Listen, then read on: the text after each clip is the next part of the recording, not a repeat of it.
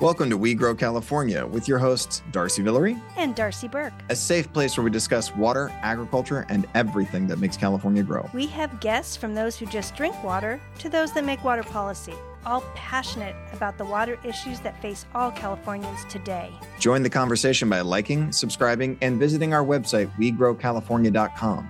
Let's get the conversation started. Welcome in, everybody. Today we're very excited to have Mike Wade, the Executive Director of the California Farm Water Coalition, which is a nonprofit public education organization formed to help consumers make the connection between farm water and their food supply. So, welcome in, Mike. And, and I just want to add Darcy and I have been talking about consumer education since we started this podcast. Oh, yeah. So we're very excited to have someone that this is what you do. This is your purpose. This is your mission.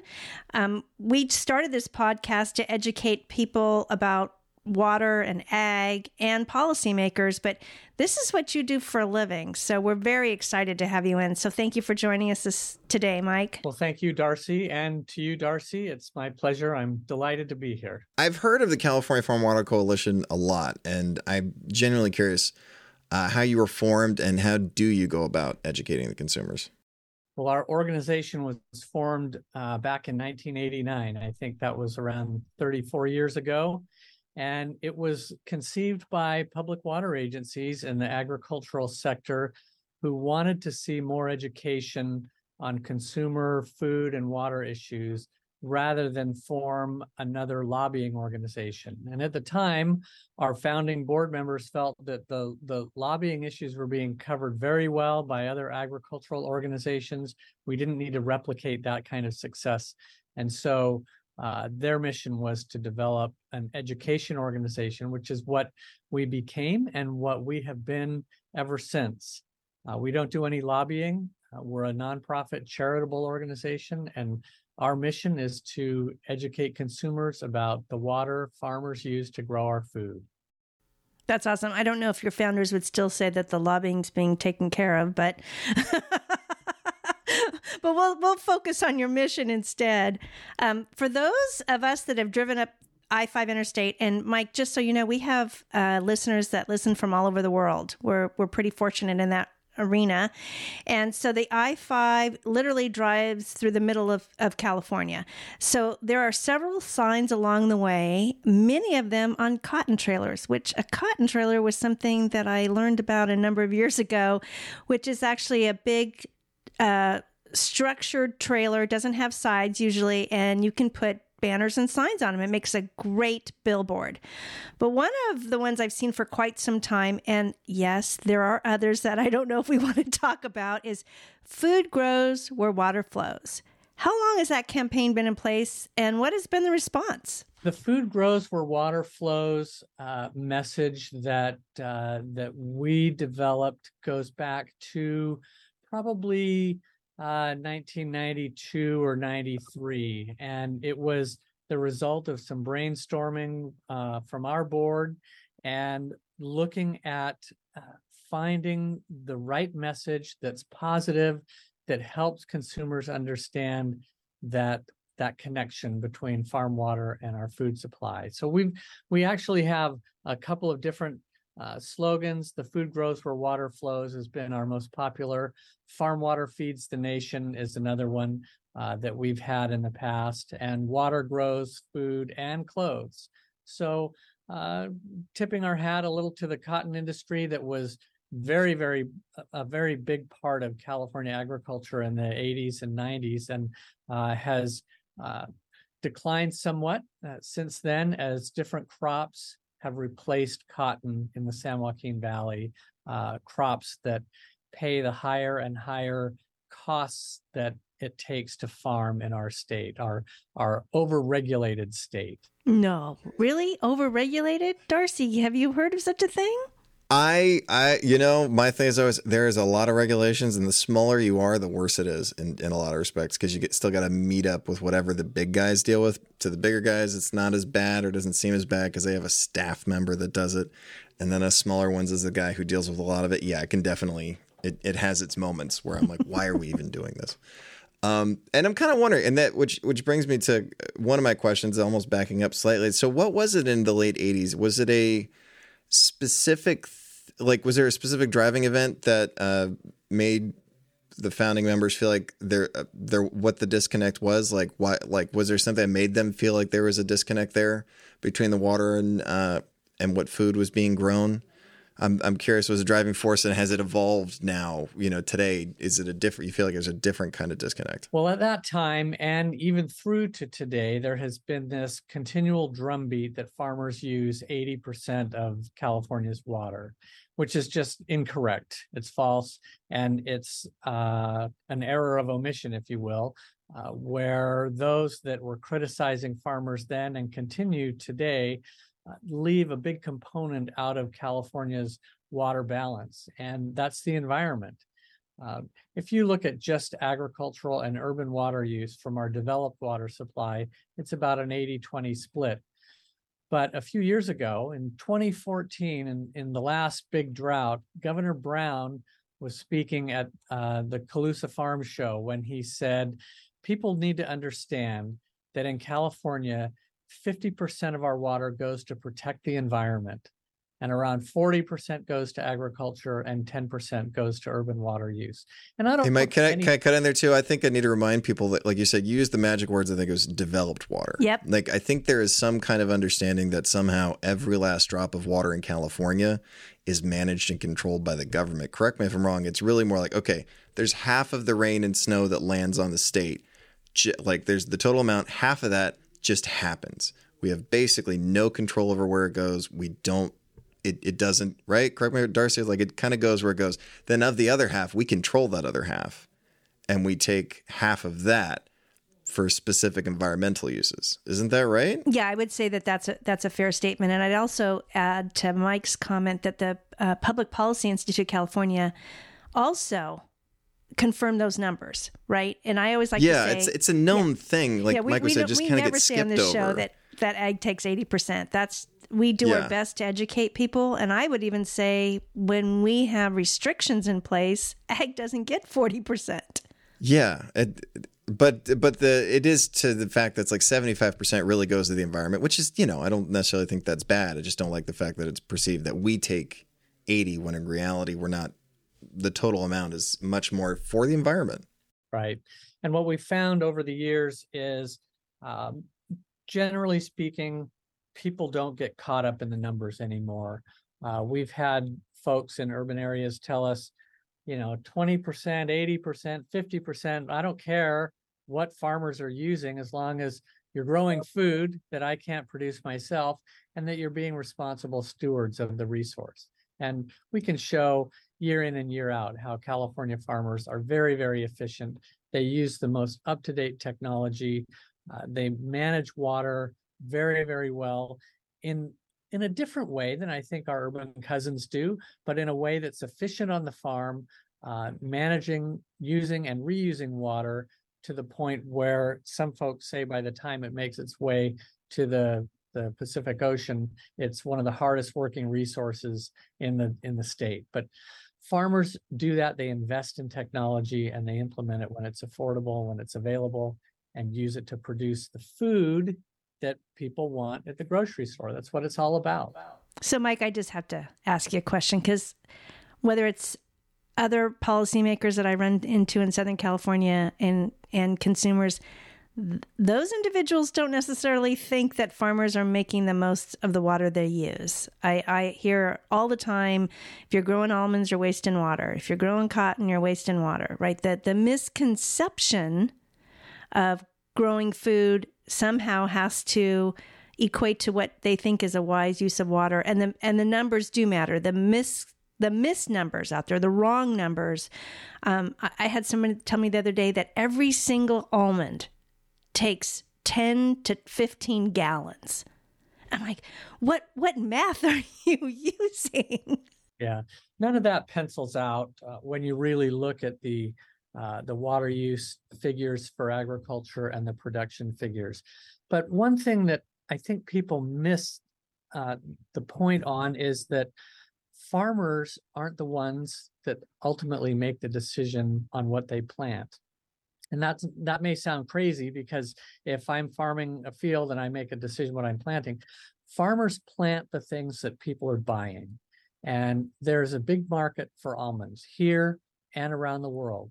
And those almonds are part of an international trade process where we get things that are produced in other countries. We produce things here, whether it's almonds or aircraft engines or uh, extension cords or any whatever you might think that we're producing that goes overseas. That's part of the balance of trade. And agriculture is really the big industry that helps balance California's uh, trade with other nations. But again, farmers plant the crops that they know they're going to be able to sell. And if somebody's buying almonds or processing tomatoes or um, lima beans, that's what's going to get planted. As a consumer, you have a huge power over what farmers plant, and you send that signal by what you buy at the grocery store.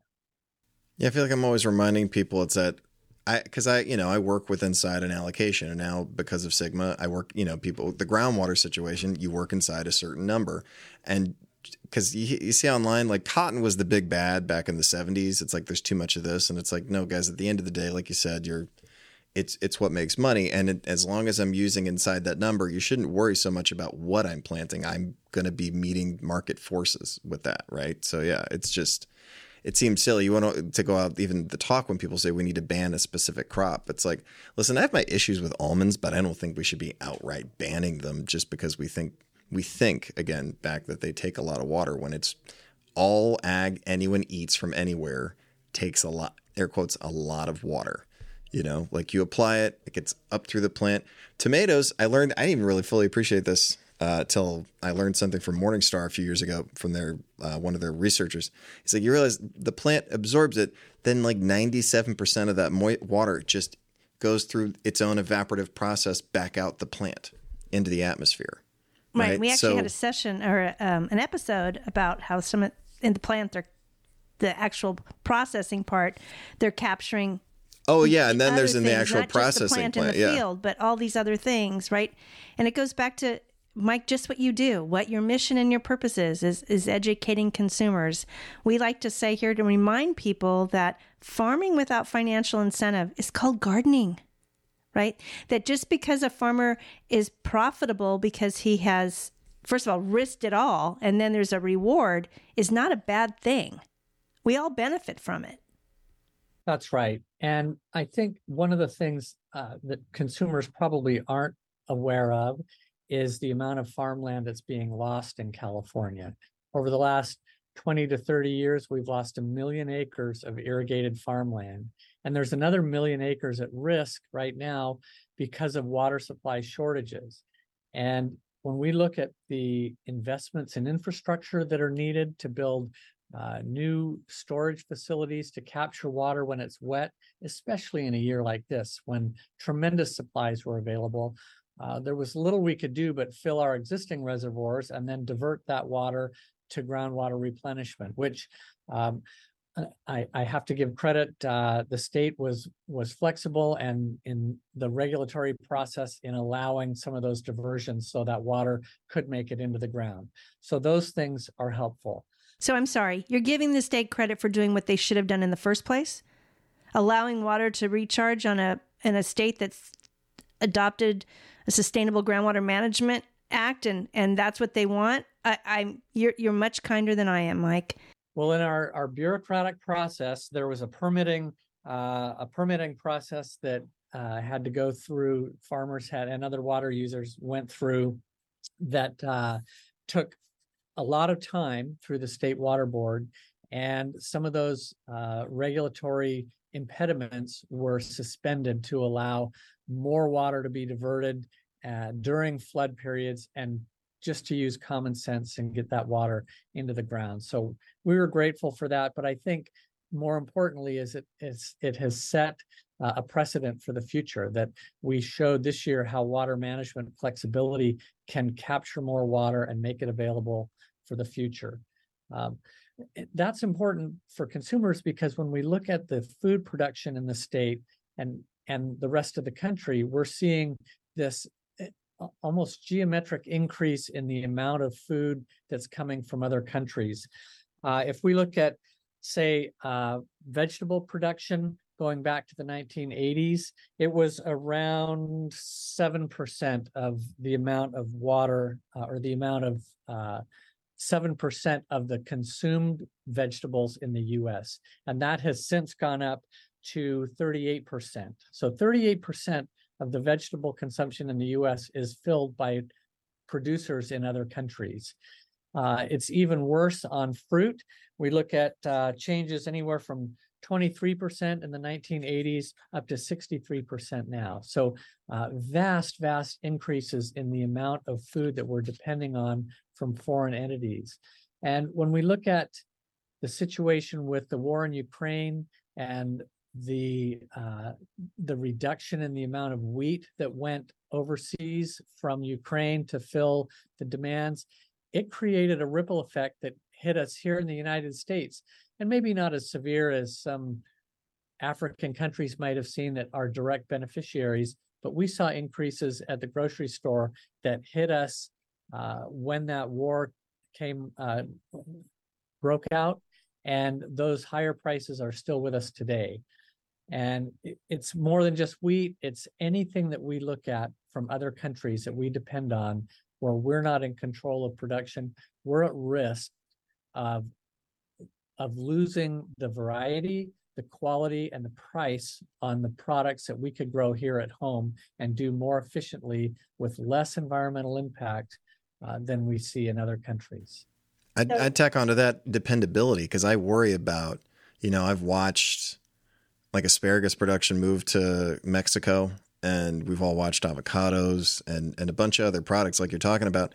And the thing is, uh, correct me if I'm wrong, I, I don't know, I don't, there is no SGMA in Mexico. Nope. Right. There is no, I, I don't know how they, I, I know that in my, my wife's small town, they've had drought related issues from farming down there. It's like, well, guys, you need to be doing something about this. Because my concern is that we're going to retire a million acres here from one of the most dependable regions in the world to farm. And then you're going to be depending on all this, you know, this support or product coming in from out of the country.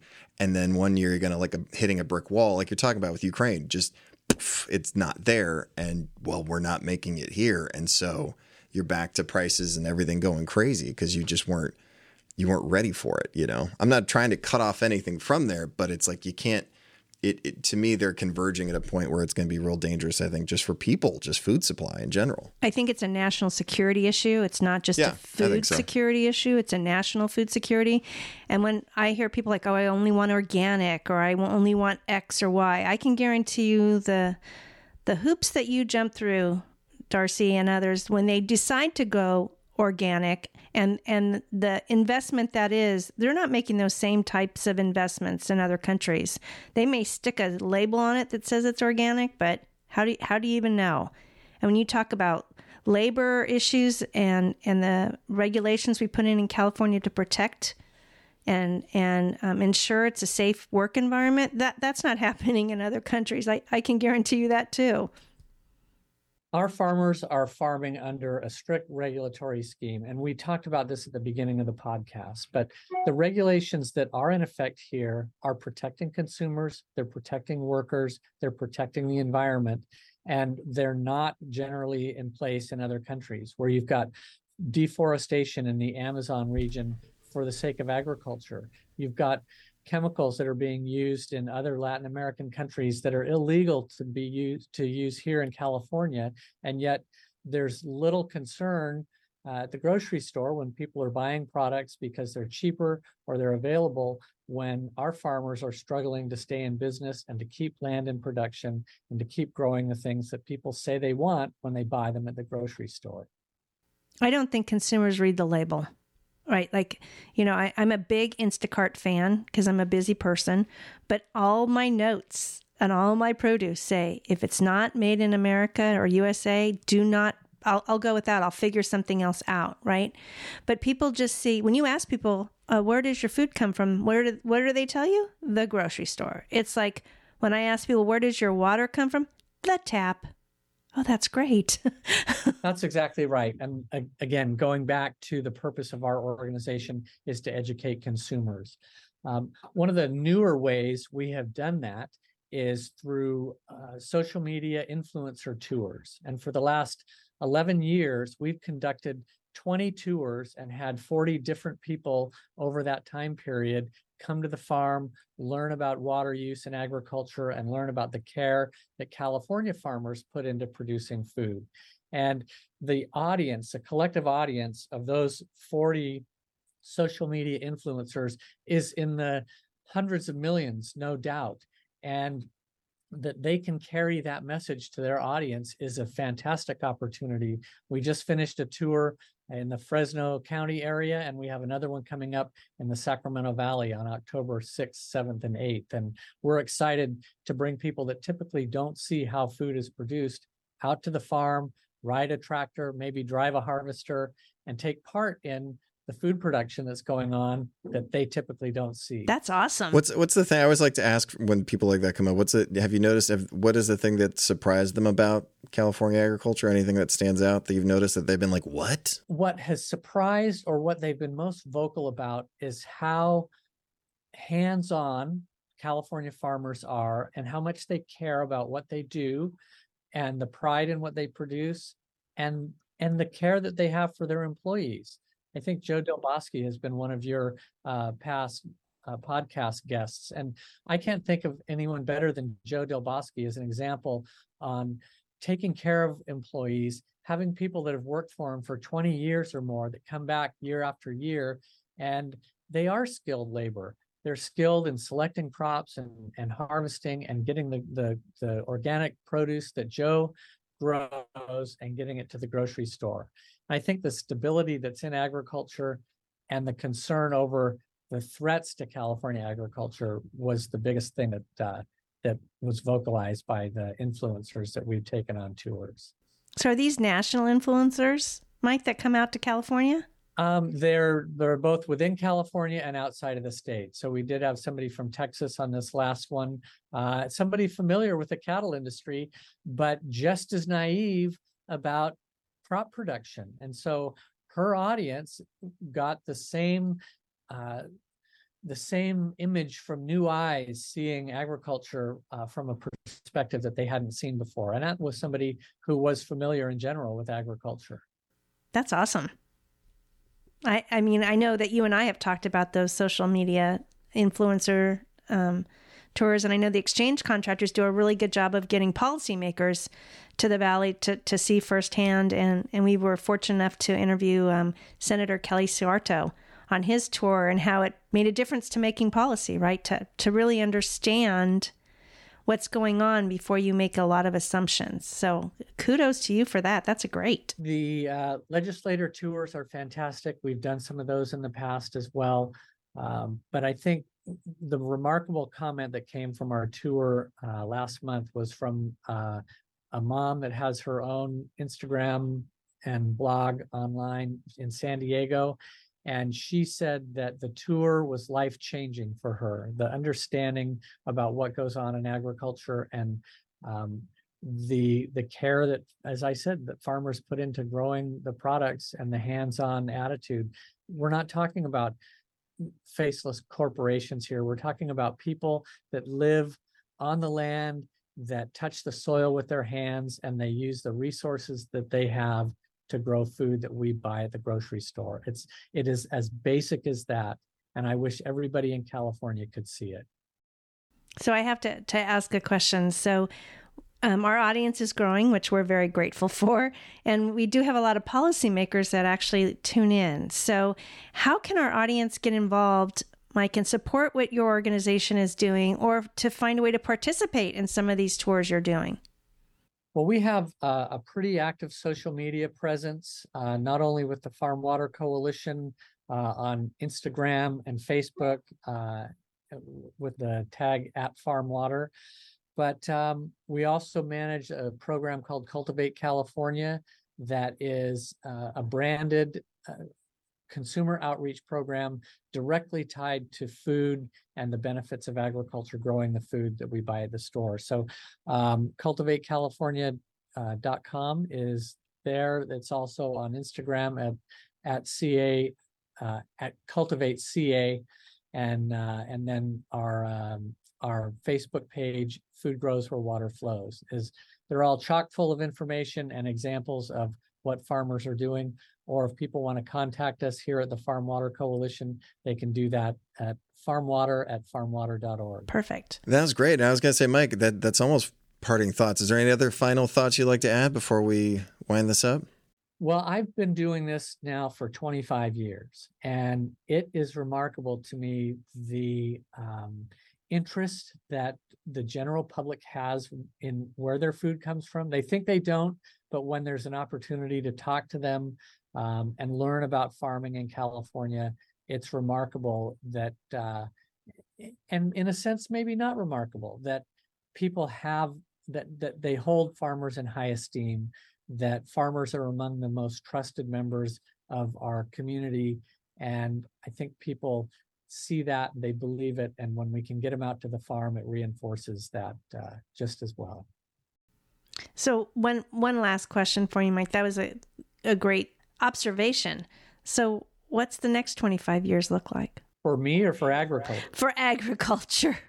I don't want to hear about any retirement plans. Thank you very much. For agriculture, um, you know, it, it's going to be coalition building. It, it's going to be working with our policymakers so that they understand the value and the importance of supporting farmers here in the Golden State. It's working with other people in the Western United States that are food producers to make sure that our federal policies that govern Western water use are sound and they make sense, and that uh, you know we get we get positive outcomes on negotiations, for instance, on the Colorado River, so that California continues to be a food producer, the major winter vegetable production area in in the, the US is right down in the Imperial Valley. And for people to understand the importance and the value of our domestically produced food production uh, is key to a long-term agriculture industry in California. Great. Well, this has been great, Mike. Um, I'm so grateful that you took the time to join us. I know I've been kind of hounding you. Um, hopefully, you enjoyed it. We, I, I'm going to speak for both of us. We'd love to have you back. Darcy, any final words you want to add? Thanks for joining us, everyone, and tune in next time.